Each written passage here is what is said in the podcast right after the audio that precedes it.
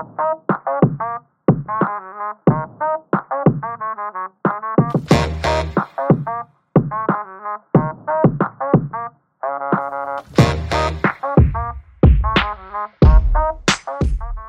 literally, I'm, like, I'm always terrified when I start these things because I don't know.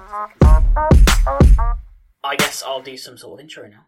Um, I still haven't like figured out the wording for this. I say this every time, but yeah, welcome to the Gamedev Origins podcast with me, Lewis Thompson, and today we are joined by Conor-Jack and Natalie. Uh, so yeah, welcome guys. And Hello. do you wanna introduce yourself? Let's start with Natalie. Who are you and what do you do? Uh, I'm, I'm Natalie. Uh, I'm Scottish and I am a motion capture specialist. That Scottish. is what I Uh, do. Scottish is a job. the job as well. It is a job. Got to fight that freedom. that dual employment. yeah, exactly. And CJ, do you want to introduce yourself? Yeah, so I'm CJ. I'm not Scottish, and I'm a motion capture specialist. So you're both motion capture specialists. Yes. Yes. Amazing. And you both work on the same team, right? Yes. Yes. Amazing. So, first things first, right? What what is motion capture? Do you do it with like a trap or something, or a fishing rod? Like what? How do you capture motion? Who wants to start with this one? Let's attack you with the hard question. Feel free to jump in. Uh, I guess I'll take it then. Go so uh, basically, we record uh, movements of people or animals, depending, and uh, the data that's been captured. We apply it to um, to data, and that data is passed on to animators who kind of finalise the whole animation pipeline. Um, it's different in different places. Uh, some some places uh, are more outsourced, so they purely deal with rec- like recording data. Uh, some places deal with processing that data. Um, and yeah, so we we cover people up in balls and let them go. I'd let them go. Yeah. Are they caged at the Why- side or something? It's ready to. Wind them up, crank the, the toy at the back, and just let them waddle away. so, like, what what kind of what are your responsibilities then? Because you say you capture the data. Does that mean you also maintain like the area? Like, what does your kind of day look like as a motion capture specialist? Uh, Uh, Natalie, early wanna- starts. Yeah, early starts. Uh, whoever, because we have separate roles in the team for a shoot. One of them is running body, which is the one that captures all the the data and the cameras and everything. We have someone running the real time machine, so that is either engine or MotionBuilder, and that gives it like a live view of what the person's doing and if it's an engine, that's really cool because then can, they can see themselves in the level. Um, and then, depending on what type of shoot, we might be capturing phase, and that is a whole thing of like fitting the head cam and aligning it and working with a separate team to make sure they're all happy. But yeah, it's it depends on what your job is on the day for a shoot. So there's like multiple roles like within motion capture specialists, not just you're Yeah. not just all doing the same thing. It's like you turn up, you you kind of divvy it out and and get going. Yes. Yeah, it also depends on uh, kind of the, you know, what what roles we've got to do and what tasks we've got to do for that day. So we don't necessarily just deal with uh, mocap shoots. We also deal with handling that data, uh, basically making sure that data looks good, looks clean, uh, so that when we pass it on to the animators, they have, you know, a nice clean product. Um, a lot of knowledge uh, is kind of picked up from this. Um, so it's it's very much um, a case of what job we've been given on that day. Uh, but it's kind of a dual job, if that makes sense. So you don't just deal with, you know, we, we, our our job in specific is um, not just one role. We're not post or pre-production. We're both, if that makes sense. So it just depends on what tasks we've been given. So you mentioned also like uh, early starts. Like, why why is Why is the early starts a thing? Why don't you just rock up at nine and like or, or ten like some people just start then? like what is there a big setup involved or like yeah. So um, Yeah. setup. Uh, I mean, any any stage will tell you this, but setup usually takes about two to three hours, depending on what the role. It, well, what what the uh, what the day involves. If it's a, a PCAP shoot, which is with a HMC, uh, that takes longer because obviously we've got to set up two things. Uh, and then there's a pro- there's the process of making sure you know us on the technical side everything works there. Um, um just for just lot- for everyone out like what is it what's a HMC for, for those that don't know? HMC is a head-mounted camera, and uh, it's basically uh, face mocap.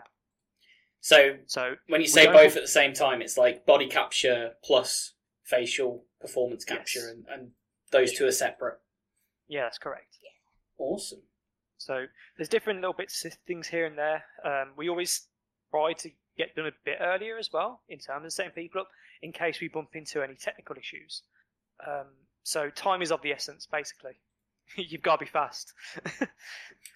So you say like are these all like is anything planned in advance, or is it just wing it on the day sort of thing? Or, like how how does that go? Because yeah. So Hopefully. planning- Hopefully, it's planned in advance. It doesn't always go that way, but um, for example, on a PCAP shoot, they'll have grips ready to go. They'll have like set scenes that they want to capture and get the face for it.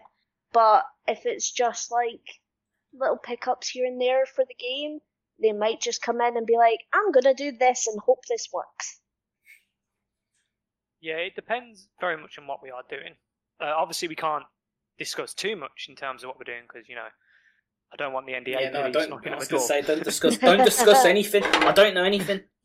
you know, but um, majority of the time things have to be planned purely so we can take into consideration. Okay, well, what happens if this happens or that happens, and it just makes our job a lot easier, um, knowing what to expect instead of just kind of going, oh, okay, uh, let's do this or oh, let's do that. You know, Yeah, so like, I mean, the other thing is like, so obviously you said you, you, you hand the kind of data over to the animators.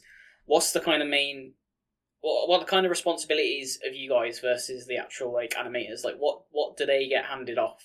Like, because So- obviously, like from the outsider's view, right, you do the motion capture, and then it's in the game. like, how explain how like being a motion capture specialist, where do your responsibilities end, and then the animators start. So our job essentially is to make the mocap data look good. Um, we don't deal with like things such as, for example, uh, face animations or anything like that. Um, we purely deal with the body, and in some cases, you know, things such as props. Uh, we have to make sure that data is clean. Um, make sure the body looks not like good, because you don't want to have it where, for example, shoulders are too high or too low, because animators can't go into that and fix that. And it's not really their responsibility; it's our job. So we basically make sure the data that we've captured looks good, looks okay. Contact points are there. Here you go. Have a present from the mocap team, and then the animators go and uh, essentially just clean everything up, apply nice animations, and then it's you know it goes wherever kind of thing. So if just the, you want it to, sorry, if you want it to be broken down further, the first step is tracking data. So making sure there's no gaps in any data, and making sure that the data that is captured is readable and not like markers bouncing all over the place depending on what the hell happened on shoot. Um, and then you've got to put it onto a rig that the animators can actually work with so that it's not just raw data and then they get that rig to actually do what they need to do with it, just with the animations baked down, so that they can then add their own tweaks to it. I see. And when you mentioned earlier about the the head mounted camera stuff, does the head mounted Mhm. camera capture any kind of data from the face, or is it literally just a video recording that they then go and animate? Well, for the Face team, which is a separate team to us, what they do is they put makeup markers on people's faces that is tracked with, well, They track it later, but the head-mounted camera captures a close-up of the face so that you can see all the markers. They then take that video, put it into tracking software, and work with that. Oh, so oh, that's cool. that's about as far as I can deep dive into that. I haven't actually worked with any face data yet. Do they do they kind of rock up and start like drawing on the actors with the sharpie or something? Like, is that do they, they are they involved in the shoot in that respect? yes, eyeliner, not sharpie. Oh, yes. Awesome, awesome. That's really interesting because, like, I don't know. I, I always imagined, I don't know, it to be different. I think when you do performance capture, I almost thought that an animator literally just like imports it into the engine and doesn't really do much. I didn't do much of it at university. I know we had like at our place, Conor, we had uh, we had a motion capture studio, didn't we? Yeah. and we I had the opportunity to use that a little bit. Um, but yeah, it's quite it's quite in depth, isn't it? And I don't know, just thinking about the sheer amount of people it takes to make make this stuff's pretty insane. Um, Yeah. Yeah. Do you guys love your job? Yeah, Yes. of course. the PR, the PR. Yes, yes, Yeah, I love my job. I mean, yes, I legal team. one of the benefits of our job is, um, and this isn't like a dig at anyone else, but we get to we get to like leave our computers and actually meet like different actors and different people, and you know, it's it's a nice break um, from being behind computers. So it's it's it's a nice separation. That's that's why I really enjoy it. What percentage would you say? Because I know you sometimes come come for lunch with us and stuff, but when you're on shoots, you like you're, you're locked away in, in the other building. Uh, what, what what's the kind of yeah yeah like you know posting the lunch chat and it's a ghost town. Usually you're like telling someone to brush their teeth or something. So like what what's what's the deal like? Because obviously you're not shooting every single day because there's not enough actors in the world to be to be bashing those out. But like what's the kind of percentage of I don't know shoots to to clean up and you know at desk work? Would you say? I- I'd say it as a whole, um, from what I've experienced as well. I would say it's probably about a seventy to thirty percent ratio. Um, thirty percent being shoots and seventy percent being like post data or just cleanup in general, because those things can sometimes need a bit more time. Um, with a shoot, yeah, we, we do need time to do that as well, but yeah, that's that's what I'd say personally. Yeah, Yeah, I would agree with that. Awesome. I mean, that sounds pretty good. I think, like, I, I remember, like, I don't know, you, I mean, you sat in that middle bit for a while in the studio, weren't you? And I remember coming past and harassing you a lot. But then, you, then occasionally you disappear off for shoots, and you're like, yeah, I've got to be up at, like, stupid o'clock in the morning, we're doing a shoot. And it's like, ooh, fancy too good to eat lunch with us today. But, but yeah. Well, we do we do get a let me try that again. We do get lunch provided, or we can like leave. But because of when we shoot, that's normally after you guys are away for lunch. Oh, poor souls. So you get locked in until like 4 pm, so 4 p.m. if you're lucky. Sometimes. if you're lucky. I mean, how long does if you're doing a shoot day? How long does it last for? Like, does So it, it does it go on for a long time because of the having to fit it all in? Purely, it depends on what we are doing. Um, if we're doing a simple shoot where something like a HMC face cam isn't involved, we can be finished at something like five and be out by half five. Um, but if we're doing something like a uh, a PCAP shoot, that can tend to last till like six or seven. Um, obviously, I can't say why, um, but yeah, they they do take long. But when when you have done them, um, you you kind of feel like right, a bit of a bit of a reward. You know, it's it's quite rewarding seeing how the day goes and you being there from start to finish. It's a nice thing to see, and everyone's in it together until the last day where everyone's burnt out and full of air loss. We're always the last ones to leave. Well, you two First, specifically? the, well, no, mocap in general. First one's in, last one's out. And is there like, uh, so you have to like obviously you set things up in the morning. Is it like an even longer process taking it down, or is it quite quick? Or It's for the length of backup because, of course, when you capture things on a shoot, you don't want to just leave it on one storage device yeah, just because that gives the fear. So we have to back things up, and that is the longest part of the day, really. Christ. Google Drive Well, of course. under heavy load. Of course, we have to like strip the suits and wash that and whatnot, and that's just you've got to wait until people are out of the suits to do that. Who takes who takes the suits home to wash? Was it done? The- I See, mean, I'm getting it. I'm getting into the questions that people really want to know now. This is like forget forget how to become a motion capture specialist. Who operates the washing machine at the end of the day? Is it you, Conor? No, there's an energy crisis going on. I don't take it home. Yeah, Take it home. Forget to take the balls off the suit, and you, your washing machine's just broke at the end of the Gen- night. genuinely, Oh. it's it's a rock paper scissors situation. That's how we deal with it in our team. It, it is, yeah, that's true. Amazing. how many people are on on your team?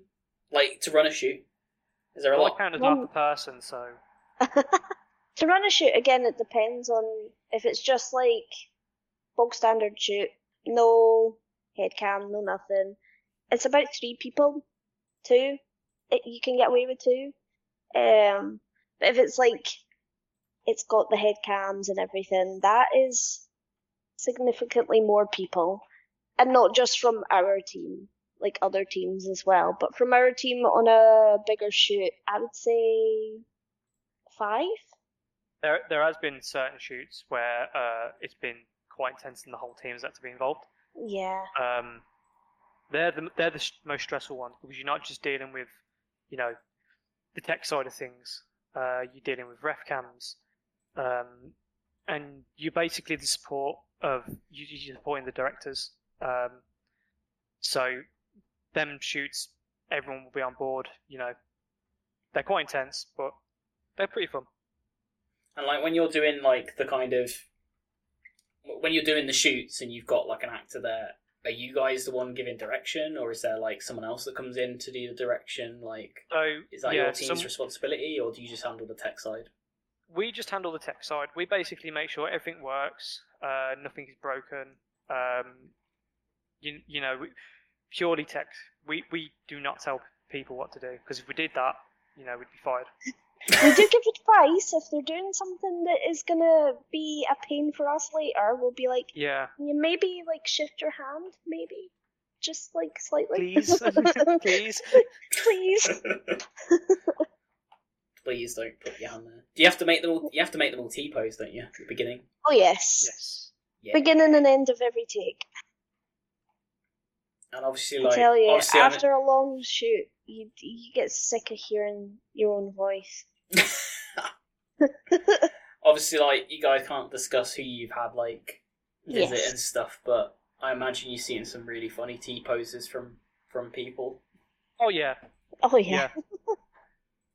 So it must There's be been some like, cases where I was going to say there's been some cases where like who we've dealt with hasn't T-posed because of who they are, and it's like, oh okay, it's really? Or- going to be a nightmare to clean. when they don't T pose and the person who's running body is shouting at me, we all just stand behind the computers T posing, waiting for them to look. oh my god! Just an army of people T posing until they realise. Great. I can't imagine. Like, oh, imagine not wanting to T pose. it's like the most powerful pose you can pull. Like it's It it's iconic. T pose for dominance. So we've talked about what you guys do, which is really good. It's a really good high level look at kind of motion capture. Obviously, like we can't go into the super super nitty gritty, otherwise we'll get sued. Um, but let's let's change it.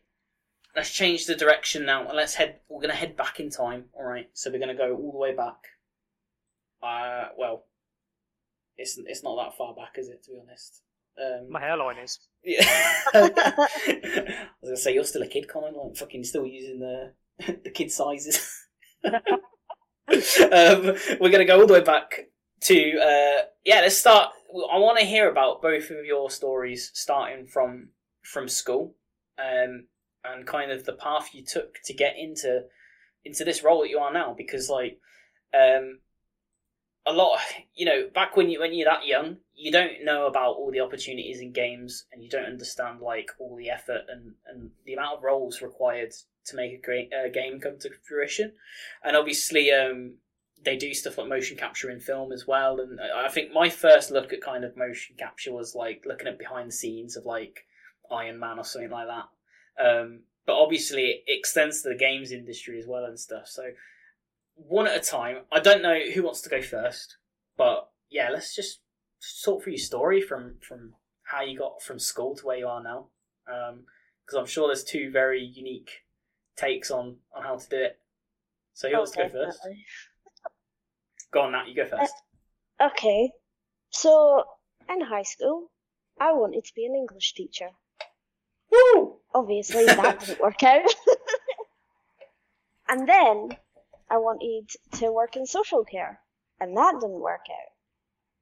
And then I discovered my love of animation. So I went to college to study animation, loved it, and I've always had an absolute fascination with motion capture. Always wanted to do it. Literally picked my university choice based on the fact that they had a motion capture studio in it. Um, that was great. Went off to uni, continued my animation studies, and when I wanted to do my motion capture project, COVID hit. So I didn't get a chance to actually do that. And so what I did instead, whilst being at home all sad because pandemic, is I taught myself how to clean up motion capture data and basically I just did that for a little bit, got my degree, worked for a TV show which was wildly different, but I just wanted a job. I just wanted any job that wasn't game because game's horrendous. Anyway, worked for a TV show that isn't out yet, so I can't talk about it. and then I applied to join the Face team uh, the company I work at, and the lead for the Face team decided actually I think she'd be good in mocap. So I got the chance to interview, and based on my personality and the fact that I was honest, I got given the job. oh, So if you want to get a job and you're not like you don't have the skills or the confidence, just get to the point of an interview and just be honest because that's all it took. Uh, my boss told me there was people more qualified than me, but because they lied when they were asked questions, they didn't get chosen. damn, that's that's some deep philosophical stuff. Don't be a dickhead, kids. You heard it here first. So so let's Yeah. let's let's go let's go back. What what uni did you go to? Abertay University, in Abertay. Dundee, Scotland. And so how did COVID? Uh, so you said obviously COVID hit. How did that Mhm. how did that affect the motion capture side of things? Because Well, We- we were all locked in our homes. mhm. And yeah, they they were like, well, yeah, you can't use our motion capture suite. so how So- how did you actually like gain that experience then for using? Because you said you were cleaning up data. Was that data that had been pre-recorded, or did you go and find it on the internet? Like how did that work out? So I spoke to my lecturer at the time, and I was like, listen, this is what I want to do for this little personal project thing. And they're like, cool. Well, you can't do it here, but I have a database worth like full of data that's been pre-captured that you can have at and see what you can do with it. So I did that, but I also set up a 360 Kinect, connected it to my computer, and I captured some data of myself in my living room, um, just to see what it was like. This because the, the Xbox One Kinect? That thing. the Xbox 360 Kinect, so even Wait. further back. There was a 360 Kinect. yeah. But Really? yeah, the yeah, Oh wait, yeah, yeah, I remember that. I remember because it had that Connectables game on it, didn't it? yeah. And it had the purple, the purple packaging on all the. Uh, yeah. 'cause- Yeah. Oh my god, how can I forget? I used to trade in loads of those because everyone would buy one and not want it. Yeah, exactly. That's insane. I didn't even realize. So you can use that for motion capture. You can. It's not great, but it's something to learn. Like it just taught me a couple of like basics on motion capture, and it it was really fun.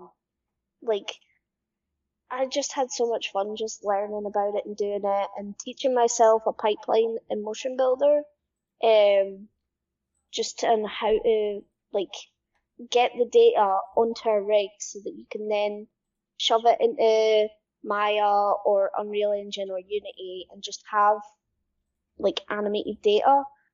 Um, so yeah, I did I did my little project like that. That's really cool because, like, obviously, there's only few. uh, Well, I don't know how many. That's two universities I know that have a mocap studio now. And I remember our uni used to make a massive deal out of um, out of ours being like the only one or something, or the or the biggest one, or I don't know. I can't Oh yeah, it was. The problem with Abertay's one is it was mostly used by the sports students, so they would like get on a treadmill and they'd watch themselves running on a treadmill. It wasn't it- really. They're just doing a gait analysis on a fucking Yeah. full performance capture motion suite. Like, Yeah, they weren't really used for like the animators and stuff that went to that uni. But I was just, I was so determined that I was going to use it, and then I never ended up using it anyway. But um, I think also Glasgow Caledonian University has a little mocap suite. It's it's basically just a couple of cameras on a wall, but it's still something. um, but yeah, I I suppose Staffs is the biggest one. I don't know. I don't know. I guess we'll, we'll find out when we, we talk to Ah. to Mr. Motion Molloy. Uh, It's your boy. it's your boy Motion Molloy coming at you live from five feet off the ground. Um, yeah, come on, let's let's hear your side. I know I know Yeah. part of your side, but like, yeah, let's So let's mine- hear it mine- from your perspective. Mine's like, so it's going to get a bit deep, but I have autism and I have problems, uh, or you know, I still struggle with uh, communication issues, and playing video games was a way of getting away from kind of having to deal with social situations, and um, yeah, it was all I was doing for a bit, and I felt like if I was gonna do anything with my life, video games had to be you know the the thing I do. So for years, I kind of I thought based on the knowledge of video games being released, that would be the thing that would get me into industry. So I kind of went on a massive like buying video games for old consoles, all this and the other, in and kind of gaining the knowledge. Hence why I always go on about retro video games. Now it's kind of an old habit that hasn't died, and you know, kind of watching films as well at that time because you know Lord of the Rings had come out and growing up around this whole kind of surge of CGI uh, in films, it was an interesting time because you saw this cool technology. And Lord of the Rings uh, had Gollum in it, so you know the, the mocap technology behind that really pulled me in. And for years, I kind of just went above learning, discu- went went above and beyond learning things about you know mocap and what goes into special effects and all this and the other. And then I took a bit of a detour and I thought I was going to be a musician. But when I realised, you know, I had to, I had no hopes of making it as a musician. Uh, I had to take a back step and kind of go back to college, um, study games development at Bournville College, um, and I then went to staff staffs. You know, I applied at Staffs University, and I was in this weird point of, do I want to go down uh, the modelling route? Do I want to go down the game design route? Or you know, these options were presented to me, but I wasn't sure what I wanted to do. So I kind of just chose everything in my first year. Um, absolutely failed at game design and games engines.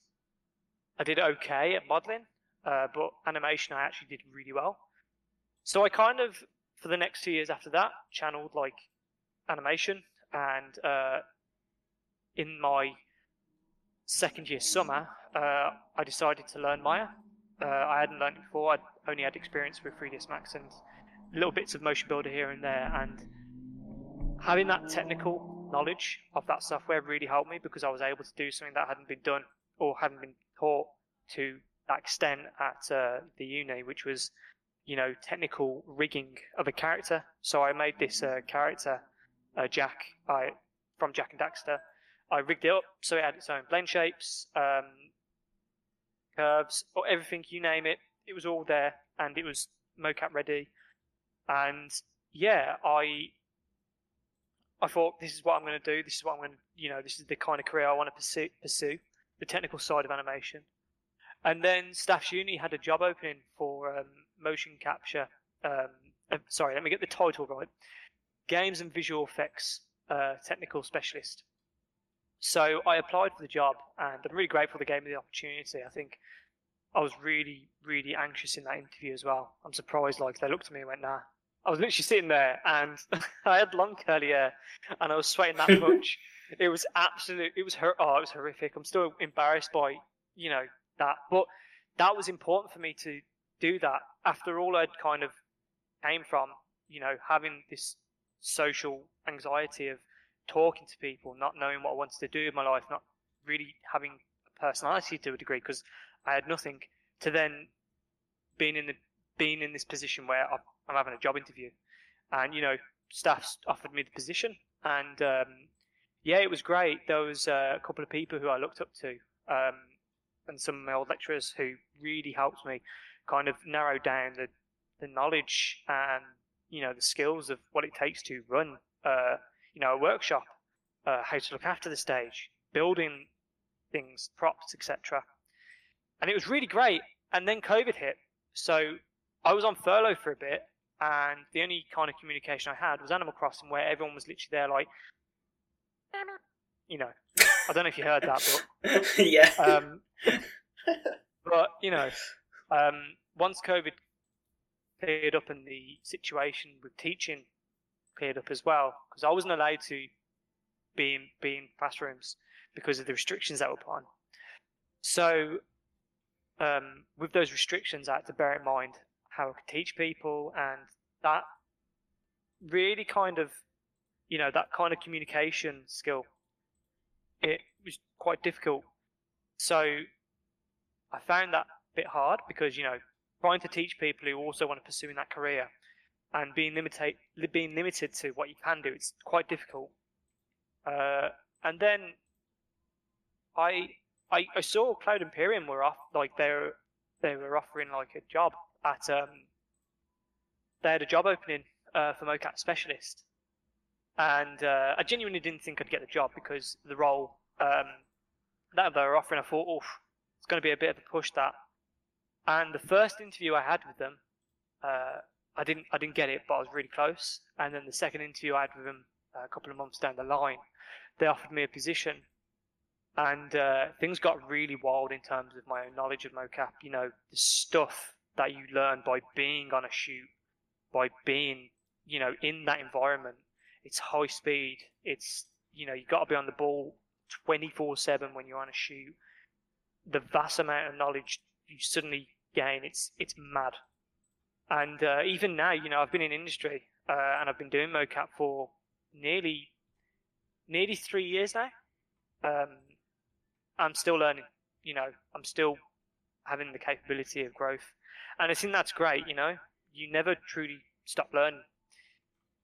And yeah, that's how I got to where I am now. Um, the smallest mocap specialist you'll ever see. They had you climbing. Have you beat there? I, I'm five foot. You're slightly taller than me. Calm down. I don't think me and tall can be in the same sentence.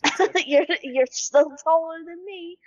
the problem is, I've known CJ for a lot longer than I've known you, and it's a lot Fair. easier to bully someone you've known for longer. Yeah. It's not bullying; it's character building. Yeah, that's what. Yeah, that's what we were saying. It. It's, it's not bullying; it's character building. Not quite a But, short um, man. Um, Yeah, yeah, that's a fucking. I mean, it, it's it's mad, really, because like the two very different kind of journeys with different like limitations, right? Where like you know, Natalie, obviously you had to learn using like Kinects and stuff like that, and and pre-recorded data, and then Conor, you learned on the shoot, and you learned by like maintaining like a mocap stage, right? Yeah. And Yeah. I'm just imagining you now trying to put all the cameras up. Like, it must have been like monkey barring across to like hang stuff up. you have like vines set up and like swinging from like side, side of the room to the other and stuff. That's I had to get really tall ladders. You scared of heights? I went I'm terrified. Oh when I went God. up these ladders, uh, in when I was doing the stage at Staffs, um, as I was going up, I had to get someone to hold the ladders for me, and I'm going up, and I'm literally shaking, and they're there like, "Are you okay?" And I'm like, "Yeah," you know, I'm trying not to drop this camera. How much, how, much, how much are those camera? How much are the cameras worth? They're, Um, they're, are they quite? So I never. I, I- I know someone told me before, but I'm sat there like, if Natalie can record on an Xbox 360 camera, how much are the actual ones that they use on a mocap suite? And there's a lot of them as well, right? They're not. I mean, they're massive, aren't they? Yeah, so um, the one on our stage, uh, we actually can't discuss the prices and all. What know, about what stamps? use. Or you're not allowed to tell us Um, about them either. I'm not allowed to say that either. Uh, Oh, all I can say is it's expensive. You know, All right, we'll, we'll settle with expensive. expensive. Are we Yeah. talking ten thousand? No, I'm joking. I'm joking. We're Um, talk we're talk expensive. let's just say for the for the price of a, a few Greggs sausage rolls, you can trade yourself for a, a motion capture camera. Um, I mean, the thing the thing is though, like you, the stat the stage at Staffs is you know it's it's a great piece of kit, and um, yeah, I, I definitely to to comment on what Natalie said earlier about biggest mocap stage, it's definitely up there as one of the uh, biggest mocap stages in in an educational situation. Um, you know what they what what they built at Staffs all the tech team and all the anima- all the uh, lecturers at the time who were helping building the stage, they really they really looked at it and went right, how can we make this work? So you know they they really did nail it on the head. They really did. So shout out to them. yeah, I did. I did love like working there. I really did enjoy working there. Um, I remember I did my motion capture stuff, and um, during the animation unit, we had to do like our own. We basically ran our own shoots, but obviously you can't be you can't be the person doing the mocap in your own shoot. And I was trying to do like this parkour tech demo, and I remember the guy who was doing my motion capture, like the guy who was performing, uh, he was too scared to like vault over things. So I got like got some really crap data from this shoot. Is of like this guy like limping over like a post to like it's meant to be like Assassin's Creed where like they sprint at it, they like do a sideways vault and it looked cool as fuck. But the dude that I recorded with, he, he like he like he like put both hands on the bar. He like slowly like lifted his leg over and then like placed it on the other side and then scooched over. And my mocap data was just like it was really bad at the end. It was accurate. It was accurate, but it was like imagine playing Assassin's Creed, right? But every time you go to jump off a building, um, the assassin like has a panic attack about the height he's leaping off. Or he, or he like gets his foot caught on the bar as he like hops over and he like falls on the ground.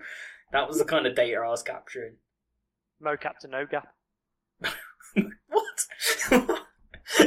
You're a weapon, mate. Absolute weapon. Brush your teeth. Amazing. So, we've heard both your origin stories. We've learnt some really cool things. Um, I want to quit my job tomorrow and become a motion capture specialist. How do I train to do it? What would you What would you guys recommend is like the best way for someone to develop skills to to operate in your role without dying of imposter syndrome? So one thing I learned um, is that you literally need to become a sponge and absorb every little bit of not like every little bit of knowledge that is given to you. Um, it's a very much hands-on job in terms of what you learn. Um, obviously, there are training sessions that do tend to happen, and I'm pretty sure it's kind of, you know, global in terms of the industry with mocap. But being on the job, being aware, like just the willingness and keenness to want to learn more uh, will really help you in this position. I mean, like Natalie said, you know, there was, you know, you don't have to know much, but if you're willing to learn and willing to commit yourself to that role, then you'll go far. and admitting your limits. Like, Yeah. there's no point in trying to pretend you know more than you do because if you're tested on that, you're just gonna fail, and that's that's not good. But yeah, CJ's right. You just there there's plenty of resources out there on Google on how to get started in mocap. There's plenty of YouTube tutorials, as there is with anything 3D related, game related. There's tutorials for days. You just have to know where to look. Um, yeah, it's just the, the willingness to just sit and bash your head against something until it sticks. Because that, that's what I did. That's a mood, to be honest. That's that's that's Yeah. my job too. Just, just uh, it, it's not gonna work, but just keep throwing time and energy at it, and eventually it will break, and it will it will work for you. It will bend to Yeah. your I think because of you know the hours we do as a team and whatnot, being having that positive attitude as well really helps. Because if one person, um, you know, is really kind of like not having a good time, as it were, um, then it becomes quite tough, and that energy absorbs. And you need to be, you know, you need to keep it. You need to keep the positivity energy uh, to keep the team going because days do get long. You know, there are there have been shoots where it's just like, you know, what are we doing here? You know, I'm tired, but you know, there's a guy on our team. He's like the most positive person I've ever met in my entire life. You look at him and you just smile. You know, Little ball of sunshine. I'm not on your team. I was about to turn around and say he's got a perfect beard, but then I'd be like, hold on, I'm, I'm not on your team. Double, double. I'm not on your team. What do you mean? But no, it, it, it, it's great having having that positive energy. Just it pushes us to do more. I know it sounds really cliche and cheesy, but it does. It just does genuinely help. I think that's across all teams, to be honest. Like, you know, no one wants that one person that's like just won't put the energy in and, doesn't want to be there. Like, it's you, you've all got to be on board. You've all got to be working. You know, it, it's tough work. I think it's tough work across the board. And like, honestly, like if if everyone's not in it, then it, it becomes harder. But when everyone's Yeah, on board and everyone's chugging in the same direction, it's like we can do anything. We can do anything. We can make crazy stuff. Um, it's Yeah. something you see across the board at CIG, um, especially is everyone's so passionate about the project and just wants Mhm. it to be the best possible version of itself. It's not always the best Yeah. thing, but um, you know, a lot, a lot of heads will butt on decisions and stuff. But like, honestly, like it's you know, it's it all comes from a place of passion and. You know, I remember I remember doing the group project at uni, and you know, half the half the groups on board with it, half the groups not on board with it, and you know, ha- end up half of you carry the project, and the other half kind of drag it back, and then you end up with sort of like a mid mid kind of project. But when Yeah, you when you go on, I was going to say I was wondering why my back was hurting after we did that. oh yeah, we were on the same team. We We were like Yeah. proper trying hard. Yeah, Yeah, no, we, we had a rough had a rough time, didn't we? man. wow, group projects, man, don't do them. I mean, do do them, but like, oh, It was a job, but yeah. I mean, uh, job is just a group project, except everyone's motivated by money, aren't they? So win win. Amazing. Um, yeah, yeah. I, I need to stop saying that. I get to the end and I'm like, amazing. Um, amazing. as you can you can probably tell, I, I get nervous about doing these podcasts, and I'm still finding my feet with it. They're getting better and better, I think. Um, Yeah. But yeah, it's hard. What have you, have you two done anything like this before? Or is this your first kind of? I mean, I was going to say like I, I kind of did this kind not, not like a podcast, but obviously with music, I was often in front of people, and yeah, that it's it's a scary experience, you know, having to kind of make a show work. You know, that's essentially what you're doing. Um, you do full shows before? having- say again. When you did your music stuff, you do full shows before. Yeah, yeah, yeah. Full full gigs. You know, did a few things here and there. Nice. Um, did it did it for a good while as well, and yeah, you basically have to keep keep keep it going, you know. Um, so yeah, I've I've had that kind of experience kind of trying to control something in that regard. It's weird. I think when you do like a show or something. Like I used to do. Um, well, when I was younger, I used to do pantomime. So I used Yeah. to, I used to come out on stage. Uh, one year I, I remember I was like the the dame. So I was dressed. I had like a dress on and makeup and stuff. Incredible. But That is amazing. yeah, there, there's pictures. I'll, I'll show you the pictures. Oh, afterwards. I, I won't, yes, I won't be posting them online. But um, yeah, no, it's weird when you when you go on stage. It's almost like you. Bec- the first few seconds are like awful, and then you just it goes. It's gone. Once you've been up Yeah. there for a bit, it's you, you you get used to it, and you're not nervous anymore. And it's really weird because like I used to be quite confident when I was on stage, but now I'm, I feel like I'm I'm getting better, but I I'm quite I'm quite nervous when talking to like new people and stuff, and like I don't know, I can't I can't like make like at work for example, if I'm in the queue for the coffee machine, I'm like I can't talk to anyone around me unless I already know them. Like I won't go and just Mhm. talk to someone. Like I get really nervous about it, and it's just weird. It's weird that you can have the confidence to go do something like a show, but then when you're like you're at work, you're just at work talking to normal people, it's like ooh shy. The- my my problem is like I can't see anyone. So if someone's come up to so I- like if someone's coming towards me, I'm like, why are they coming towards me? And if they're like arms length in front of me, I'm like, oh hello.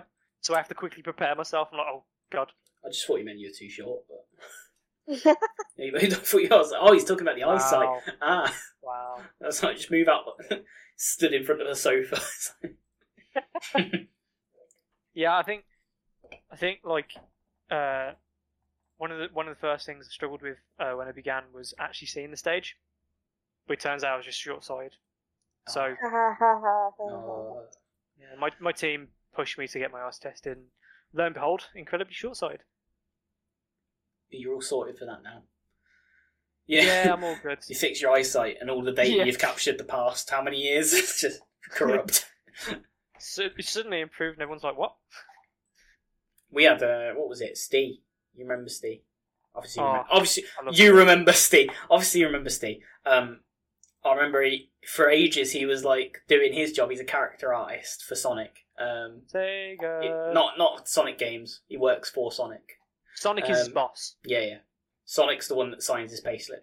But yeah, he, I remember like for the longest time he was doing character art, but he was like he, he got his eyes tested like two years into his job or something, and he's like the woman was like, "You should have come here ages ago. You're like, my, you're pretty much blind." and then he got his glasses done, and he's like, "Oh my god, I can literally see." And I was like, "How did you pass as a character artist for like two, three years without no eyesight?" That man can do anything. His name's Steve, and he's a legend. He is a legend. I don't know what his full name is, but Steve. It's just Steve. That's all you need to know. I got a funny story about Steve actually. Uh, so the first time I met Steve, he thought I was someone's child. We were at uh, what was it? I mean, he's not wrong. Gradex. He's he's not wrong. You know, we were at Gradex, and I was walking around. At this point in time, I'd obviously spoken to you, and I was getting to know everyone. And I saw Steve, and uh, I said, "Ah, Steve, is this your project?" And he's looking at me, and he's like, "Whose kid's this?" You know. He's like, uh, uh, yeah. stood at the side like you got any games on your phone. And he turned around. I turned around to him. I went, "I'm Conor, by the way." And he went, "No way, mate. I thought you were someone's kid." And I was just like, "Oh, okay." Oh. Retreats back behind the, the I'm desk. pretty. I'm pretty sure after that, I was like, "Yeah, I see. So I'll see you later." You know, just crying in my eyes, just like, ah. "Can't believe this." Yeah, for context, like Conor's quite short, and I'm also quite short. But at uni, we were sort of the same height, but we couldn't decide who was taller because what was it? Did I have my hair? My hair was like quite large. My hair was large. Your No, hair is it your? large. m- Yeah, we we couldn't decide what factor it was. Like we didn't know if like one of us was taller because of what shoes we were wearing or something. So like, pandemic hit, we were all working from home, and then we went um when our new office got announced. We came to Manchester to like look at the locations and to meet up, and I brought a measuring tape to put to basically like fact check fact check him. I was like, I don't believe you're the, you're the height you say you are. I was going to say, I went to shake your hand and you went to pull tape out your bag. yeah, just you're holding your hand out, and I just whipped a tape measure out. And I was, like, I was right, just like, what is going on? business first, pleasantry it's- second. Turns out you were like 0.5 inches taller than me. Yeah, what was I at the time? What was it? Five six point five. Yeah, there's no chance. There's, I, I'm pretty sure those sizes are wrong anyway. You're going to have to bring the tape in again. Well, yeah, we've already grown by now. Grown? Yeah, we've already. have. yeah, Mate, you're probably taller. That, that bus is long gone. yeah, no. I swear, you still you can still grow. How tall are you, Natalie? Five foot on the dot. All right. Well, today you lose. Yeah, Today uh, you lose. that's a, that's about standard. I love, I love how this chat has gone from like game day in our past to how tall we are. Yeah, this is. I mean, this is the origin story, right? This is. this is the useful information people want. They Can't want to to know how marble tall you have to be to, to operate a, a motion capture studio. So we'll say that we'll say five foot is the minimum height. You saying Yes. that? Minimum you rise saying height. that? You saying that? The mocap team is all small. we We are a actually pretty are. short team. Uh, are you are you the shortest? I am the shortest. Uh, who's the next And shortest? then, uh, Uh, Katie? Katie, There's and more then- people shorter than you. And then me and Juan, I think, are the same height. Juan is slightly taller actually. Yeah, why are you all short? Definitely. Surely they'd hire someone like taller to help put the cameras up or something. Mocap mate, Is that that's small, smaller means speed. That's heightest to me. Smaller means speed. just a bunch. There's a bunch of little mocap specialists running around. you just, you just hear on the on the floor like. Someone, someone blows the whistle from Cadbury and the Charlie and the Chocolate Factory in the field. tap. We'll start coming out dancing and singing out of little doors in the side of the mocap stage. With Velcro in our hands, just like, ooh. Velcro and those those Missing and, and lycra. marker, ripping your suit. oh no. Oh, dire. Right, let's get back on topic. We've strayed we've strayed far now. We've gone into height, which is not not a relevant field. Um, so yeah, I mean, so training to be a motion capture specialist, a lot of the resources are online, and as Natalie's proven, you can literally buy an Xbox 360 camera and do some motion Yeah. capture on that, which is insane. Could you do it with the EyeToy? You know the PS2 EyeToy thing. Does No. that work? What's special about the the Xbox 360 one? Like, what does it do that other cameras don't? It has the infrared in it, I think. That was the main It's reason. just an infrared tracker. Yeah, And then what do you and do? You put on the suit in your room or something? On No, it- that way or no, it just tracked. Like, it, again, it did a really bad job, but it just tracked like my body movements, um, just from the infrared. Again, the same way it would do if you were playing an actual Kinect game. It- like, just janky, dance or something? Yeah. Um, and there was like a face version that I tried to use, and then it didn't work, and I wasn't going to pay for it. But you, you don't even need that these days because a lot of the new phones are coming with like the option to use motion tracking software on the cameras. It's insane. so you could literally do like some motion capture with like what was it? The iPhone's got like a lidar scanner or something, right? I don't know if that's anything relevant. Some of the the new Androids in that are coming out with it too. It's it's crazy. If I could afford one of those phones, I'd be like, yes, let's go. You heard it. If No. there's Google Pixel we're advertising, like if you want to send some free samples, we're we're here. We'll do it. Mhm. We'll do some motion Mhm. capture with them. Solid. Compare it. Compare it, yeah. That'd be a good video, actually. Right, you two have to start a YouTube channel. I want you to like basically just get the most wild, ridiculous cameras and do motion capture with them. I would absolutely do that. That sounds fun. Get a Polaroid and take frames. Stop motion Oh, with God. Polaroid. Man, amazing. Oh, I've done it again. See, it's like um, it's like that Game Awards thing where he's like incredible. oh no, that's a bad habit I'm gonna have to get out of. Diet. Ugh. Okay, so yeah, so you can do it with any camera, pretty much. Especially the new smartphones. There's resources online. Any other skills that would be like, yo, what are they searching for specifically when they're looking for motion capture specialists? Because obviously, in in uh, what's it on stage kind of stuff's hard to get unless you go to a university with like a stage. Yeah. right? So, if ignoring that, what are the kind of core skills? Like, if you say like a top three, what would be the three core skills you need? Understanding the 3D software, so Maya, Blender, um, anything that you can animate in. That is number one because having animation fundamentals for the 3D software is incredibly useful. Um, obviously, Maya and 3ds Max and whatnot are a little bit inaccessible due to the price. Rip off. but again, Blender is doing pretty well. No, Blender? Yes, it is Blender. I'm confusing myself. But yeah, there is programs out there to start trying. There's also there's a couple of websites that you can go to that you can sh- like pick a character and watch it like take motion capture data. Um, hang on, I'll I'll I'll do some googling and then Is it Yeah. like stuff like Mixamo?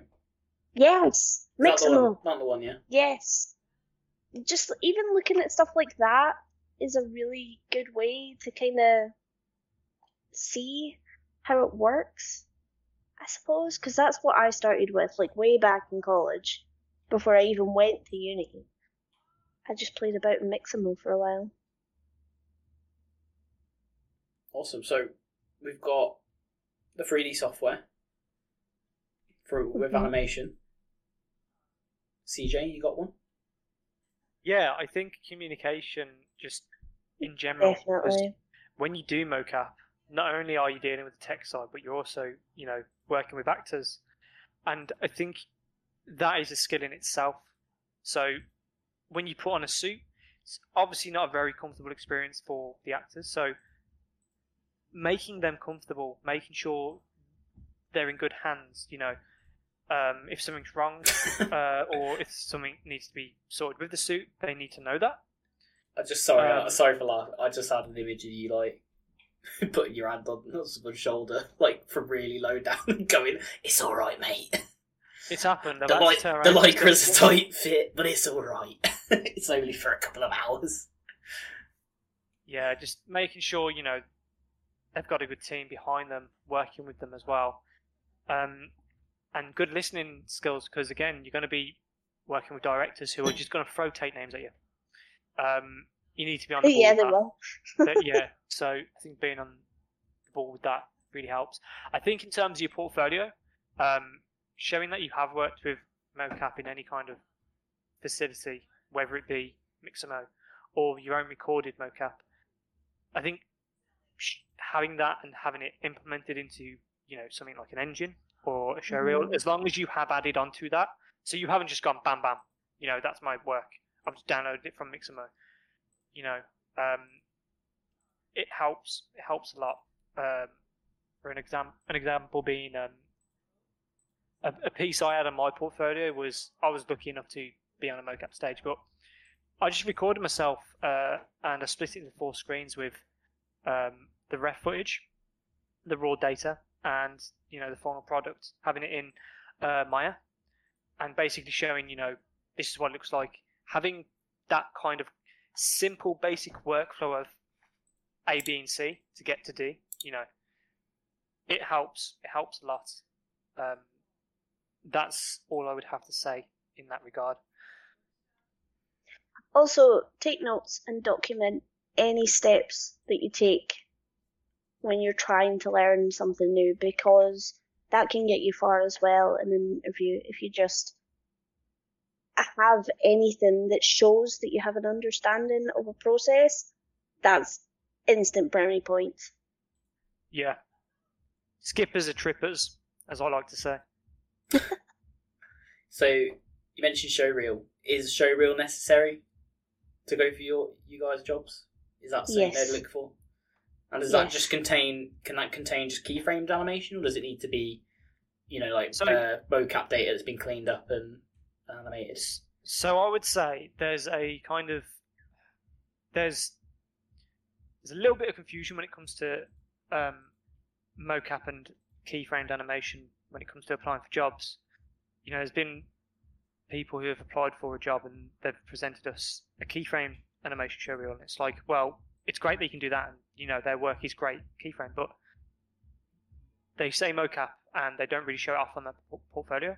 So I think showing more mo- mocap off on that portfolio, uh, you know, m- m- it it comes across like you you want to be a mocap specialist.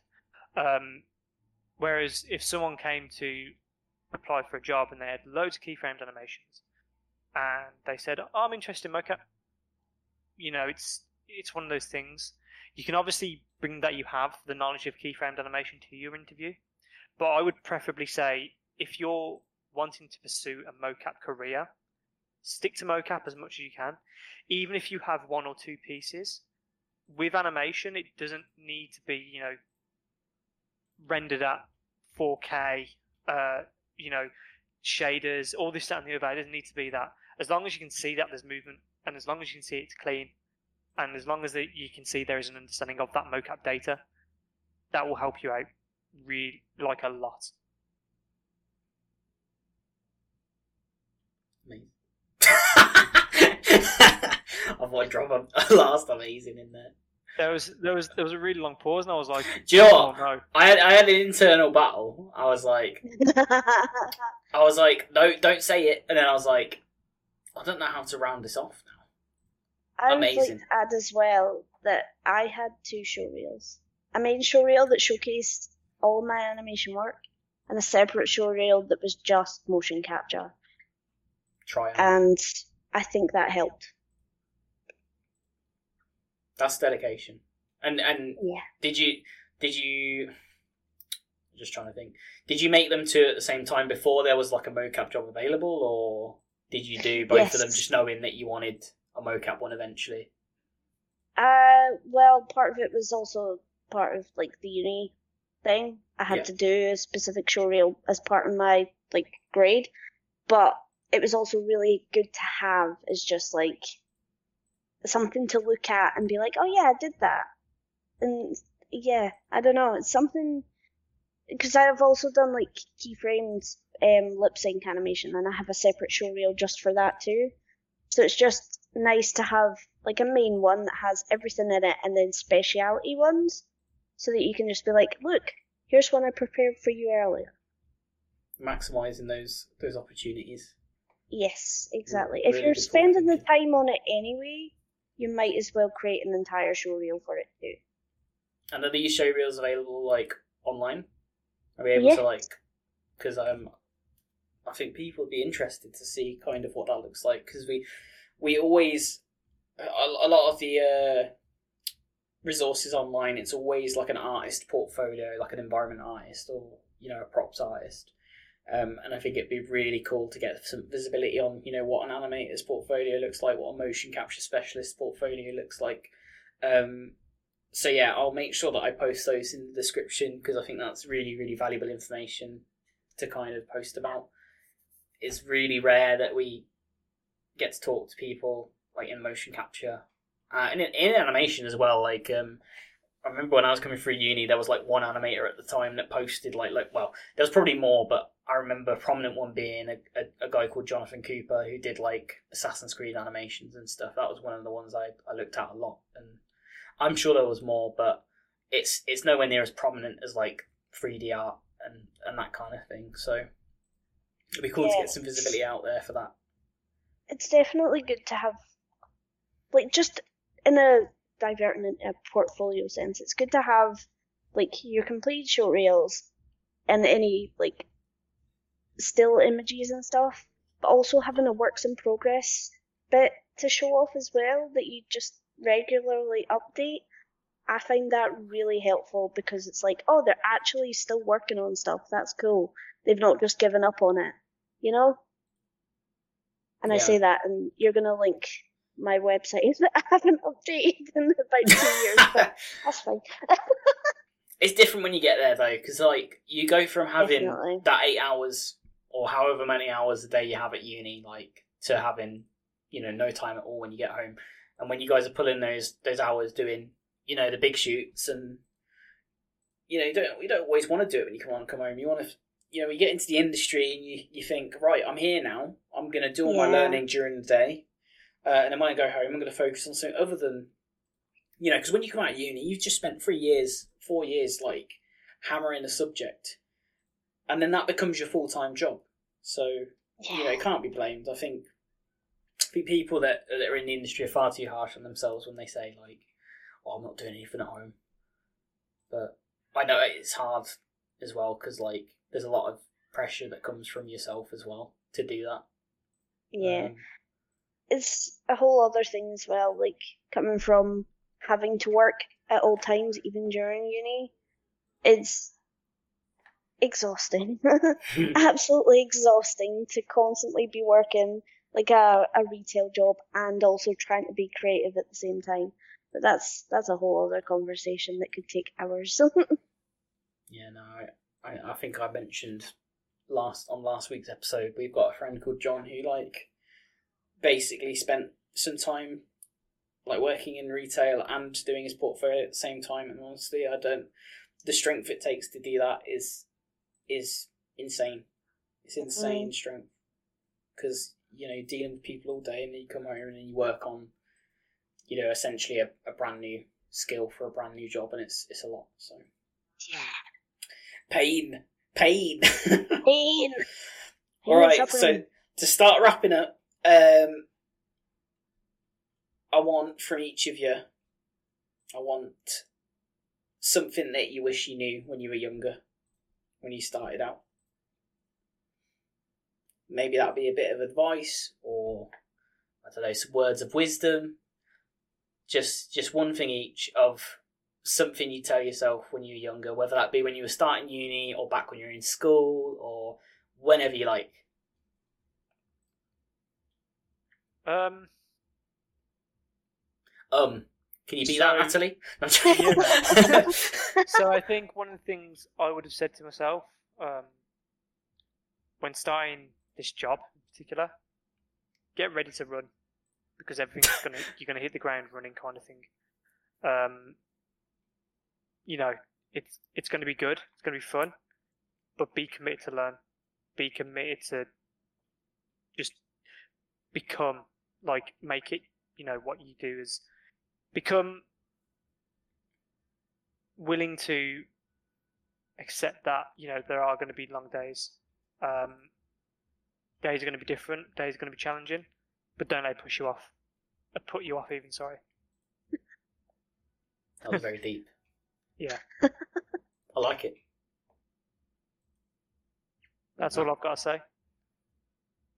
I would say to my younger self, don't be afraid to fail and that things do take time. Like the the hardest thing when you come out of uni or you're teaching yourself these skills is the time it can take to land your first job in the industry.